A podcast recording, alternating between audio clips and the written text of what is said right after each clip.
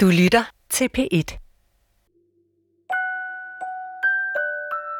Kære dagbog, jeg elsker at gå med barnevognen. Foran mig ligger verdens smukkeste skabninger sover. Når folk går forbi mig, smiler de, og jeg føler, at de deler min glæde og lykke. De ved ikke, hvad jeg har gået igennem for at komme hertil.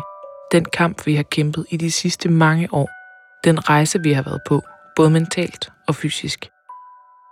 De sidste par måneder har været vanvittige, og nu går jeg her. I de sikre arme, som Danmark giver, og i den by, hvor vores datter selv skal vokse op.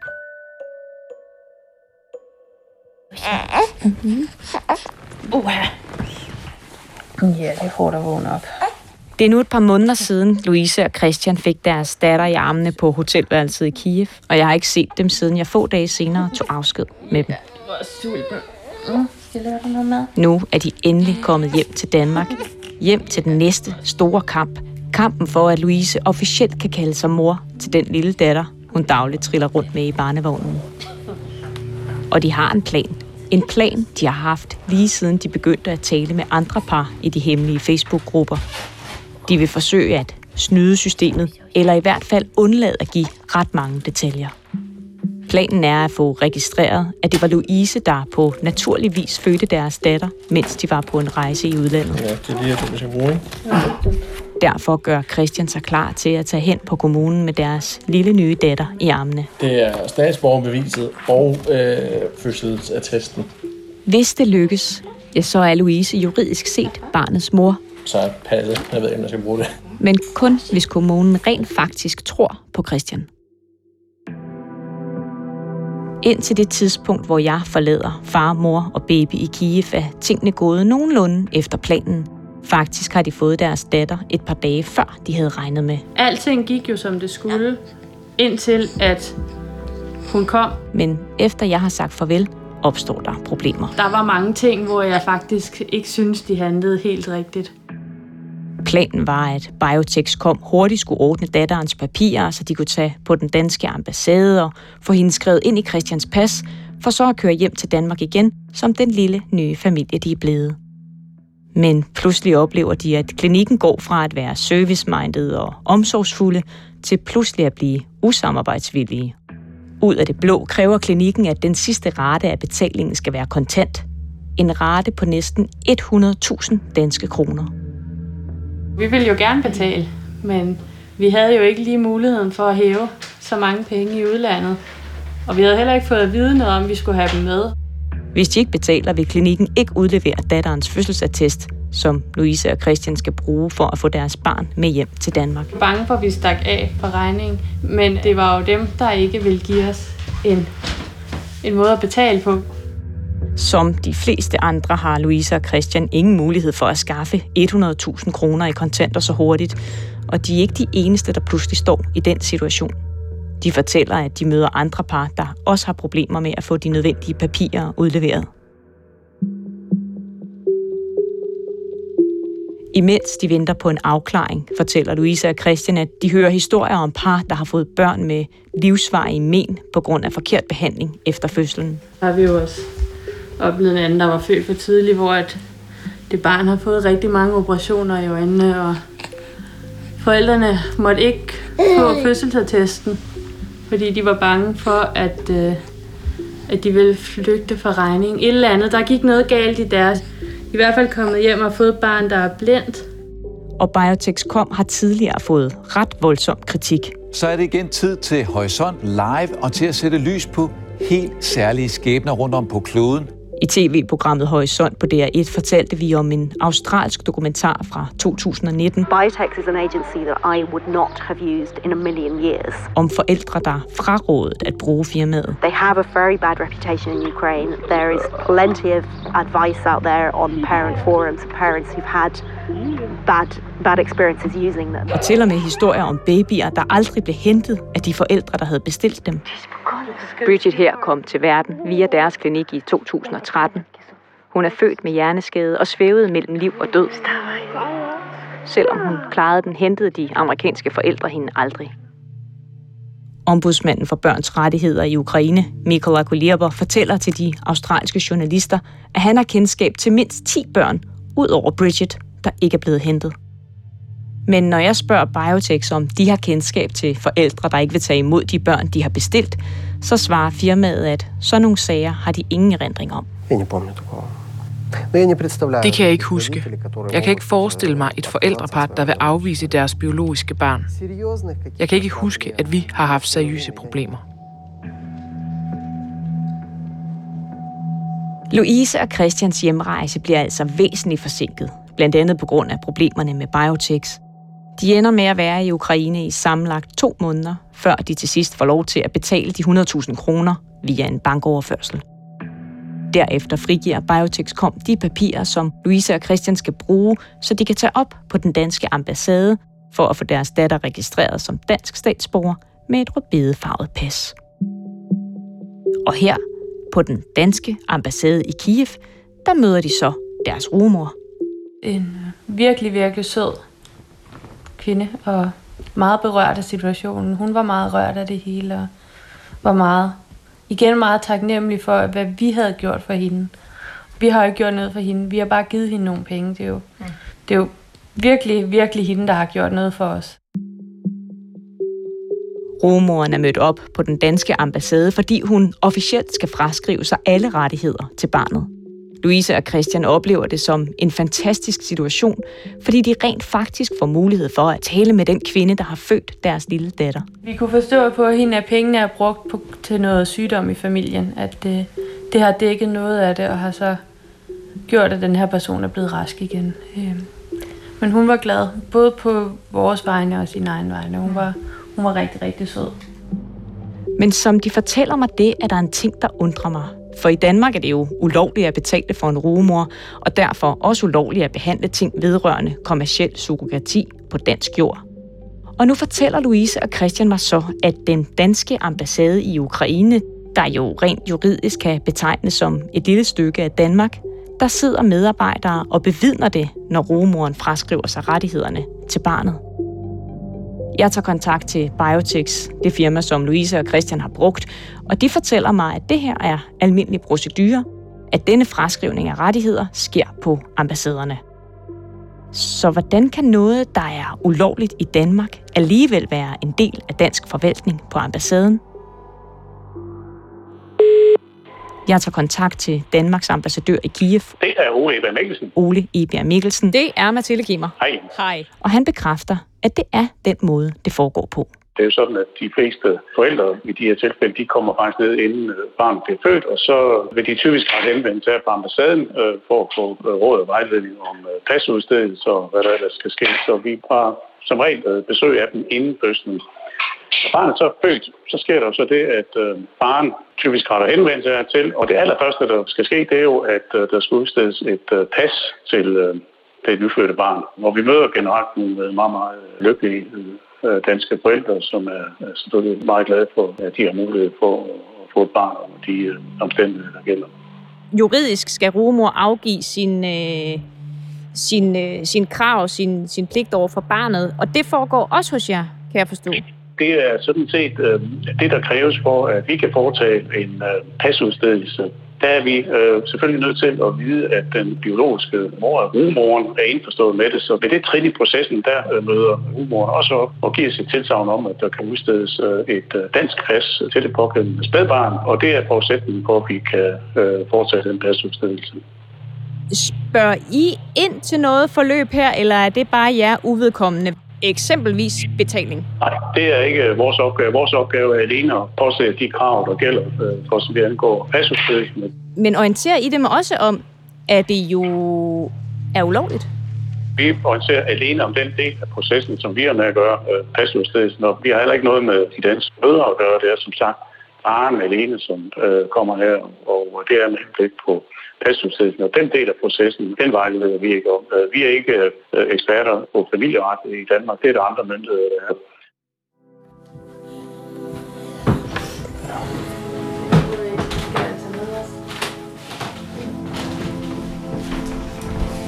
I det øjeblik, rugemoren underskriver papirerne på ambassaden og fraskriver sig retten til barnet, så har barnet ifølge dansk lovgivning ingen mor. Hverken rugemoren, der lige har fraskrevet sig retten til barnet, eller Louise, fordi hun ikke har født barnet. Hvad, øhm, kan jeg sætte mikrofonen på dig, eller hvad, hvad kan jeg gøre? Jeg skal jo ikke gå med ind, vel? Det ser ligesom lidt øh, kikset ud.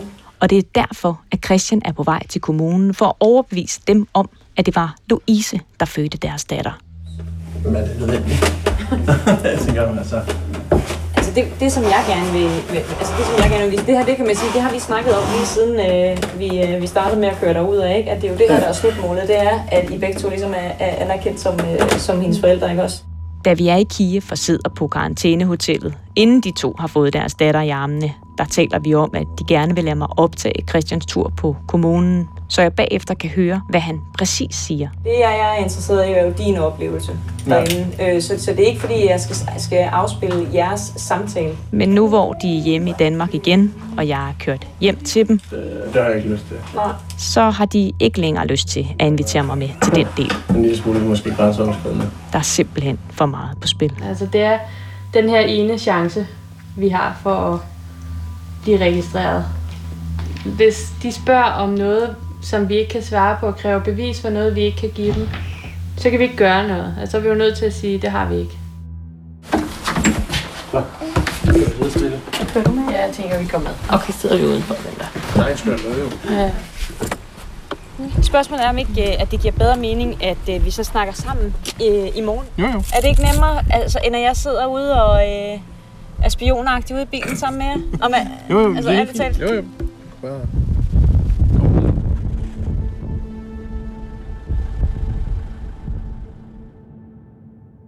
Vi gik begge to ind, men det var ham, der tog sig af hele registreringsdelen. Skrev under på de ting, han skal skrive under på, og, ja, og, og fik fortalt, hvad han skulle sådan fortælle om det, at øh, vi havde fået barn i udlandet og alt det her. Og det gik egentlig fint nok. Der var ikke de store problemer. Før de ringede dagen efter jo og sagde, at de, ville, de havde lige nogle få spørgsmål angående den her registrering. Nu er Louise og Christian pludselig i problemer, for kommunen vil have bevis på, at Louise har været gravid. Og det kan jeg jo ikke give, i og med jeg har ikke nogen andre journal. Altså, der står jo et andet navn på fødselspersonen i hendes fødselspapir, dem vi har på hospitalet. Så jeg har ikke noget at give. Jeg havde ikke noget at kunne bevise. Deres plan for at få registreret Louise som barnets mor mislykkes. Vi har jo kun et forsøg. Vi kan jo ikke blive ved med at gå derop hver dag. Jeg håber på, at der står en anden. Men de har en plan B. Den anden chance, Louise og Christian har, er, at Louise stedbarns adopterer deres datter. Og det er Louise egentlig ret sikker på vil ske. Hun skal bare vente to et halvt år. Altså, så vidt jeg har forstået, så sker det problemfrit, fordi at, at det skulle vist være sådan, at adoptionsloven bare er, at hvis du har boet sammen med en i to og et halvt år, og der ikke er nogen til at stå imod det, altså så skulle der ikke være problemer i at adoptere. Det er sådan, jeg har forstået det. Og der er lang tid til hun er to og et halvt år.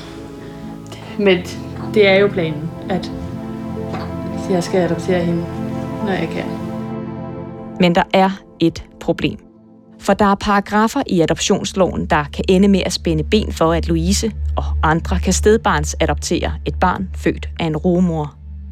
I paragraf 15 står der blandt andet, at Adoption kan ikke meddeles, hvis nogen, der skal afgive samtykke til adoptionen, yder eller modtager vederlag eller nogen anden form for modydelse kort sagt, så kan man ikke adoptere, hvis man har betalt for, at en anden bærer barnet.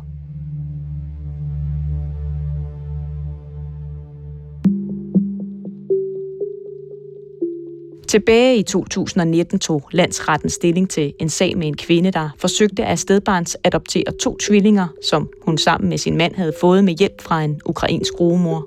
Og her tabte parret retssagen. I dommen stod der blandt andet, at Bestemmelsen varetager alle fødte og endnu ufødte børns beskyttelse mod at blive gjort til handelsobjekter. at parret havde betalt for barnet, endte med at være helt afgørende for landsrettens beslutning. De fandt det bevist, at der i forbindelse med betalingen til fertilitetsklinikken i Ukraine var sket en betaling til rugemoren, der gik ud over dækning af konkrete og rimelige udgifter. Parret med tvillingebørnene ankede dommen til højesteret. En retssag, der snart bliver afgjort. Den afgørelse kommer til at blive helt skældsættende for Louise og Christian, men også for alle de andre par, der har fået eller i fremtiden vil få et barn via en rumor. Vi går lidt sådan og venter på at se, hvad der sker i deres sag, og hvad det har af betydning.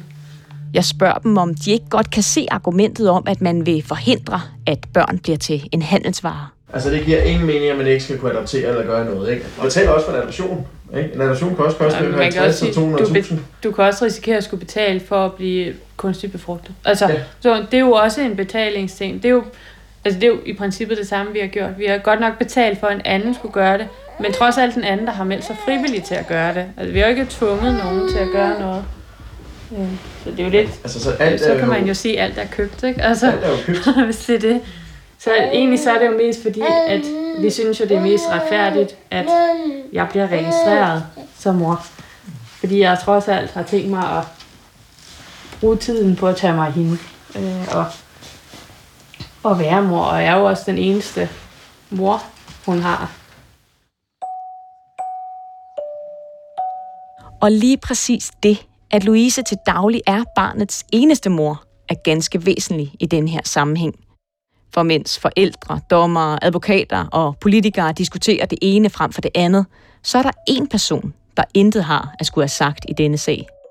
Nemlig barnet. Når datteren vågner om morgenen, er det både Louise og Christian, der tager hende op. Det er både Louise og Christian, der putter hende om aftenen, og når hun bliver større, er det Louise og Christian, hun vil kalde for mor og far. Men det er kun Christian, der juridisk er far til barnet, og i tilfælde af, at der skulle ske noget med ham, ja, så bliver barnet officielt forældreløst. Hvis parret skulle blive skilt, har Louise faktisk ingen rettigheder. Og selv hvis deres liv og hverdag fortsætter sammen, så er der en masse ting, hun er afskåret fra. For eksempel, da hun første gang har besøg af sundhedsplejersken og spørger, hvordan hun kan komme med i en mødergruppe, der er svaret, det kan jeg ikke hjælpe dig med. Det er ikke noget, man kommer i, når man ikke er mor. Den her lov, der jo egentlig er til for at beskytte børnene, kan altså ende med at stille børn af rumøder dårligere end andre danske børn. Men det er et etisk dilemma, for hvordan laver man en lovgivning, der både forhindrer, at børn bliver til handelsvarer, samtidig med, at de børn, der nu alligevel kommer til verden på den måde, ikke kommer i klemme, fordi de skal leve med konsekvenserne af deres forældres beslutning. Især i en verden, hvor det nu med få klik er muligt at finde en udenlandsk klinik og en udenlandsk rugemor, og derigennem bestille et barn. Det forpligter os som samfund til at se på, at lovgivningen tidsvarende, fordi når, når der er de muligheder, så vil der jo være nogen, der benytter sig af det. Det siger Anne-Marie Aksø Gertes, formand for Etisk Råd. Så tror jeg jo også, at vi som samfund øh, generelt øh, har rykket os, øh, måske ikke meget, men i hvert fald noget med hensyn til de forskellige opfattelser af familiestruktur, hvor det jo i hvert fald, hvis man ser på nogle etisk råds tidlige udtalelser, var meget præget af mere sådan en, en opfattelse af kernefamilien som det ideelle.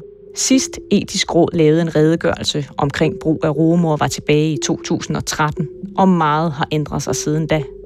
Både inden for, hvad der rent videnskabeligt er muligt, men også i forhold til, hvordan vi danner familie. Hvor man jo i dag har et mere flydende øh, forhold til, hvad familiestrukturen ligesom omfatter. Så jeg tror da, på den måde kunne jeg godt forestille mig, at, øh, at rådets medlemmer havde nogle andre holdninger, end det man havde der tilbage i 2013. Så der er ting, der i hvert fald taler hen imod, at øh, det er måske betimeligt at kigge på, på den aktuelle ordning, om den tilgodeser de behov, der er.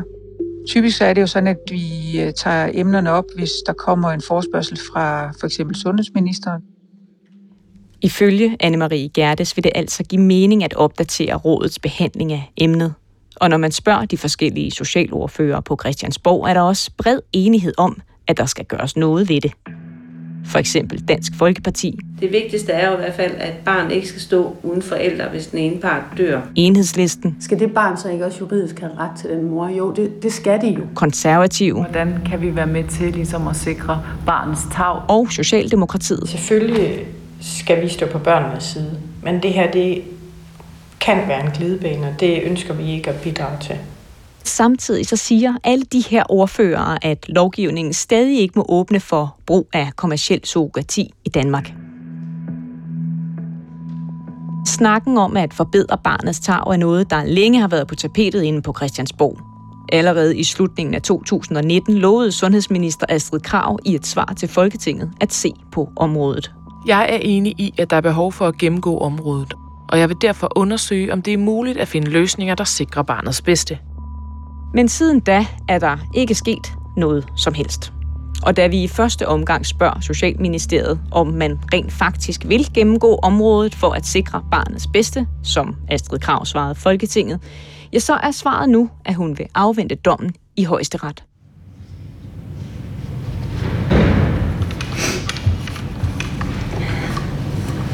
Det er mandag morgen den 16. november, og ved højesteret venter Mikkel Råhede, der er formand for DER og selv far til børn af en rumor. Det handler om en familie, det handler om øh, et ægtepar, som har fået tvillinger øh, via surrogasi, via international surrogasi, og hvor de ved hjemkomst, øh, så må moren ikke blive registreret som børnenes mor.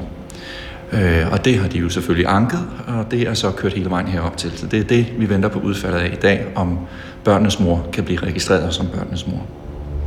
Jamen, jeg er jo bange for, at, øh, at højesteret vil stadfæste øh, de tidligere domme, og at, at den her mor ikke kan blive registreret som børnenes mor. Øh, det er jo ikke nogen hemmelighed. Jeg håber jo, at, øh, at hun bliver det, og at det kan få lov til at danne præcedens, fordi det er mange forældre ude i Danmark, øh, der står i lignende situationer.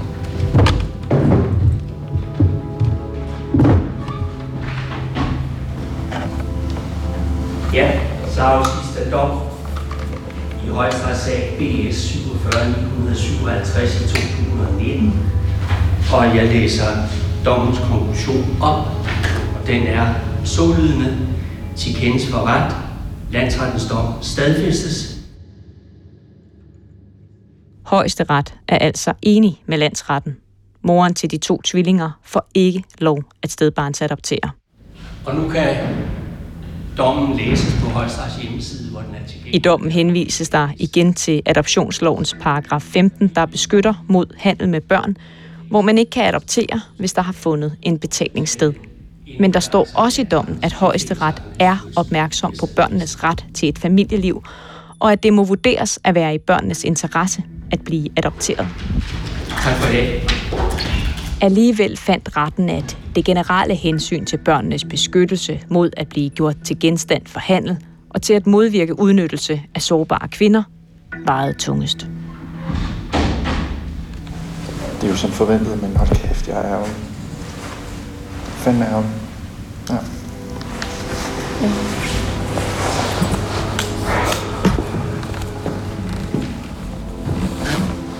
Jeg er ked af det og jeg skal have kontakt lige nu i det hele taget med baglandet. Øh, og jeg skal have kontakt med en masse politikere nu. Det her skal laves om. Altså, det er jo så forkert. Nu skal vi have politikerne i tale igen. Og det kan kun gå for langsomt. Øh, de er nødt til at forholde sig til det her. Det er alt for mange børn, som ikke har ret til deres forældre. Alt for mange.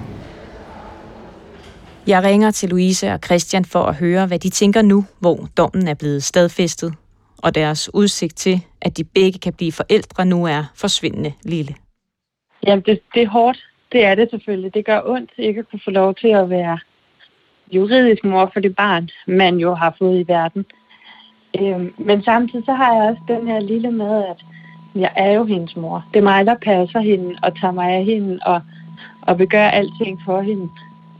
Og, og så er det noget andet at stå med hende og tænke, jamen, i det mindste så er jeg, hun har. Det var altså ikke en selvfølge for mit vedkommende.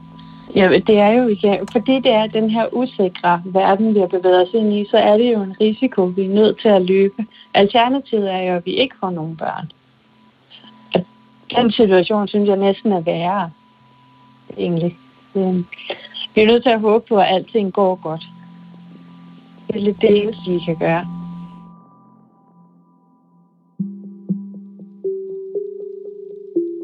Vi har siden august prøvet at få et interview med sundhedsminister Astrid Krav. Vi vil gerne vide, hvad hun konkret vil gøre nu, når hun for mere end et år siden svarede, at det var vigtigt at finde en løsning, der sikrer barnets bedste. Men det vil hun ikke stille op og fortælle om. I stedet får vi en mail med et citat fra hendes pressetjeneste. Højesteret har opfordret os til at se på forbuddet mod adoption, når en rumor har fået betaling. Opfordringen går på, at man også i de her situationer skal se på, om adoption vil være det bedste for barnet, ligesom man altid gør i andre adoptionssager. Den opfordring vil jeg følge op på. For mig er det vigtigt, at vi har fokus på, hvad der er til barnets bedste, men samtidig beskytter børn mod at blive en handelsvare. Vi skal undgå at ende i en situation, hvor vi reelt anerkender aftaler om rumoderskab med penge involveret. Ministeren vil følge opfordringen til at se på, om adoption vil være det bedste for barnet. Nogenlunde det samme, som hun svarede i 2019. Så vi spørger igen, hvornår ministeren rent faktisk forventer at se på det. Her er svaret, at det ikke bliver inden udgangen af 2020, at der bliver kigget på lovgivningen, og ministeren ved ikke engang, om det bliver i 2021.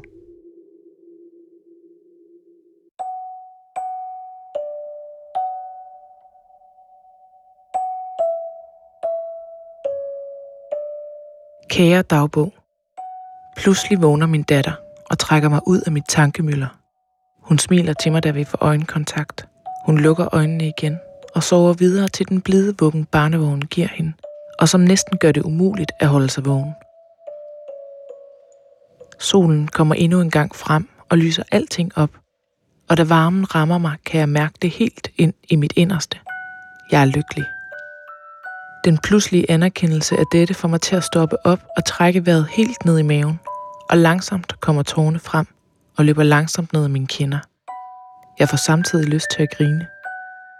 En ældre dame kommer hen imod mig, og da hun kommer hen på siden af mig, stopper hun op og lægger sin hånd på min og siger, når denne lykke rammer, så går verden virkelig i stå. Dem, som har brug for hjælpen, vil synes, det er det rigtige. Dem, der ikke har brug for hjælpen, og den for synes, det er forkert. De vil også sidde og tænke på, at vi er nogle meget egoistiske mennesker, der kun tænker på os selv og alt muligt. Ikke? Og så er der andre, der tænker, Nå, det var da fantastisk. Alle dem, der har haft problemer med at få børn, eller været inde i miljøet, eller kender til, hvad hedder det, nogen, der har svært ved det, de vil måske have en forståelse for os, og alle dem, som der bare lever det perfekte liv, eller hvad man skal sige, øh, de vil have os. Mm. Ikke? Fordi at de vil have noget, vi synes, at vi misbruger kvinder, børnehandel, whatever der kan være, og ting og sager. Jeg tror, det er helt klart, hvorhen mm. du står henne. Det er jo rigtigt nok, det er det egoistiske valg, fordi vi kunne også bare have lavet være. Vi synes bare ikke, det var en mulighed for os at lade være. Jeg siger ikke, at det her det skal betyde, at alle har krav på at få en rumor. Men jeg synes, der skal være et eller andet idé om, hvad gør man, når folk står i den her situation og ikke kan få børn? Du kan høre flere P1-podcasts i DR's radio-app. Det giver mening.